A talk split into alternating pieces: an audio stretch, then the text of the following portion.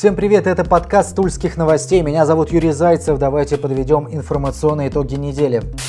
Уходящая неделя запомнилась целой чередой назначений и увольнений. Так, аппарат администрации города покидает его руководитель Наталья Хамешина. Аналогичная история в аппарате областной думы. Только в отличие от Хамешиной уже известно следующее место работы Анны Радченко. Она станет заместителем руководителя аппарата Мосгордумы. Возвращаясь к администрации города, прокуратура внесла представление сити-менеджеру Дмитрию Миляеву и требует уволить недавно назначенного на должность руководителя комбината специализированного обслуживания населения Александра Ионова. Дело в том, что надзорный орган выяснил, что Ионов, вдобавок к муниципальной службе, является учредителем и директором частной компании, что противоречит антикоррупционному законодательству. Выбора у главы администрации, похоже, нет. Далее правление фонда капитального ремонта Тульской области. Его возглавила заместитель председателя правительства Элеонора Шевченко, к слову, бывший министр строительства и ЖКХ. А вот в Кимовске выбрали главу администрации. Кандидатов было два.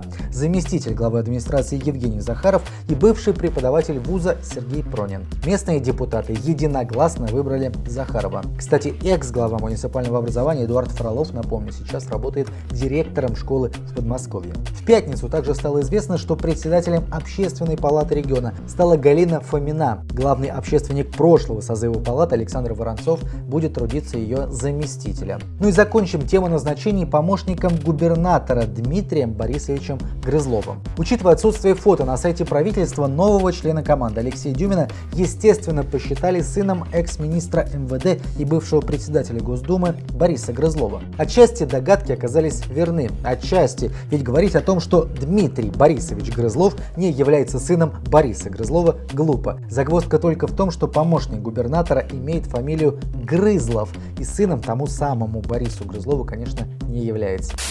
На этой неделе в Туле двоих человек госпитализировали с подозрением на коронавирус. Это двухлетний ребенок и студент из Китая, который прилетел с родины буквально за день до того, как почувствовал себя плохо. Таким образом, число тех, кто попал под подозрение медиков и эпидемиологов, только в Туле достигло 5. 3 случая в конце января не подтвердились, и, к счастью, первые результаты анализа показали отсутствие коронавируса и у госпитализированных на этой неделе. Тем временем губернатор поручил Роспотребнадзору усилить работу по профилактике коронавируса. Сейчас в Туле обработку проходит общественный транспорт, магазины, в многоквартирных домах вешают объявления о необходимой профилактике. Не теряются и маги, чародеи и другие волшебники. Они готовы поставить защиту против коронавируса, естественно, не бесплатно. Цены варьируются в Туле от 1000, а в других городах дистанционно с помощью WhatsApp. Себя, жену и ребенка можно обезопасить за сумму от 6 до 13 тысяч рублей. Гарантию колдуньи дают 100%.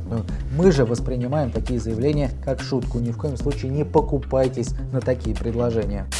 А вот на что купились жители региона на этой неделе, так на объявление о продаже страусов и верблюдов. Опубликовали его в социальных сетях на странице зоофермы из Алексина. Пост содержит информацию о том, что на владельца фермы завели уголовное дело о незаконной миграции, утверждают, что липовое. Животных кормить нечем, поэтому их продают. Тех, что не продадут, придется усыпить. В соцсетях, конечно же, посыпались тысячи лайков и сотни репостов. Одновременно выяснилось, что уголовное дело об организации незаконной миграции действительно есть. Также владельца фермы проверяют на незаконную предпринимательскую деятельность. Чуть позже пост о животной распродаже из соцсетей был удален. На ферме пояснили, что написали его, чтобы привлечь к своей проблеме внимание, да, вот таким вот образом, через распродажу и усыпление. В общем, сейчас на ферме лишь ждут помощи от жителей, чтобы прокормить животных. Напомню, мы в ответе за тех, кого приручили.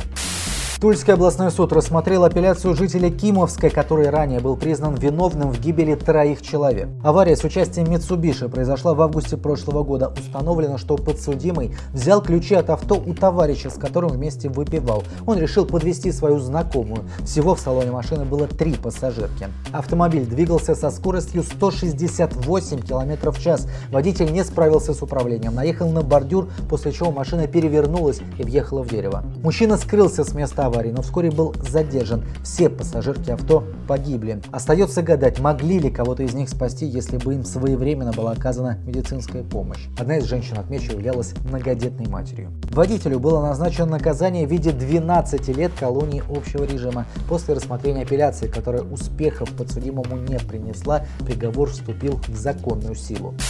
Детектор лжи выдал подозреваемого в поджоге машин в Узловой. Преступление было совершено в декабре прошлого года. Неизвестный поджег Opel, от которого огонь перекинулся на две другие машины. Полицейские разрабатывали различные версии, одной из которых являлся возможный конфликт владельца Opel с кем-то из своих знакомых. Конфликт был с 29-летним жителем Новомосковска. Ему предложили пройти детектор лжи, и он согласился. Специалисты-полиграфологи органов внутренних дел сделали предварительный вывод, что подозреваемый может знать об обстоятельствах поджога, хотя пытается это скрыть, сообщили в пресс-службе управления МВД по Тульской области. После полицейские нашли и доказательства причастности мужчины к поджогу. Под тяжестью улик он сознался в совершении преступления.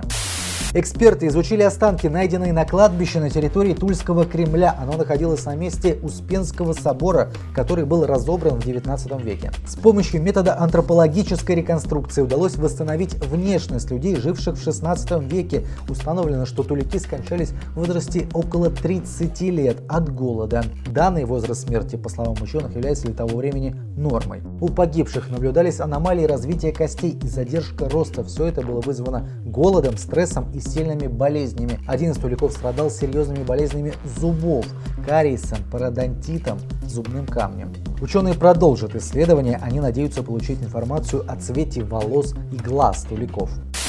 Тульский Арсенал теряет и находит. Оружейники на данный момент проходят второй сбор в Турции и уже успели сыграть в ничью с чешским Пршебрамом. Болельщиков же, конечно, интересуют и трансферные новости. Арсенал, напомню, уже покинули Бакари Кане, Александр Долпня, аренда. И вот теперь к ним, похоже, добавляется форвард Александру Тудория. Румын не смог проявить себя в Туле. В премьер-лиге он провел всего 7 игр и забил 1 мяч. По данным румынских СМИ, Тудория на правах аренды вернется в клуб Волонтари, который в дальнейшем сможет выкупить его за 350 тысяч евро. Замену румына в Арсенале уже нашли. 22-летний Роман Минаев из Авангарда на просмотре в Туле уже второй раз, и сейчас он смог убедить тренерский штаб в необходимости трансфера. По некоторым данным, покинуть команду может защитник Артем Сокол, но эту потерю откровенно серьезной назвать нельзя. В стартовом составе Сокол не появлялся. Что касается новичков, то напомню, ранее в Арсенал перешли белорусские полузащитники Юрий Ковалев и Валерий Громыко. Главный тренер туляков Игорь Черепченко заявил, что ему также необходим вратарь и защитник. Президент Арсенала Гурамаджоев не исключил, что трансферную политику клуб завершил. Что ж, посмотрим. На сегодня это все. Всем хороших выходных. Удачи!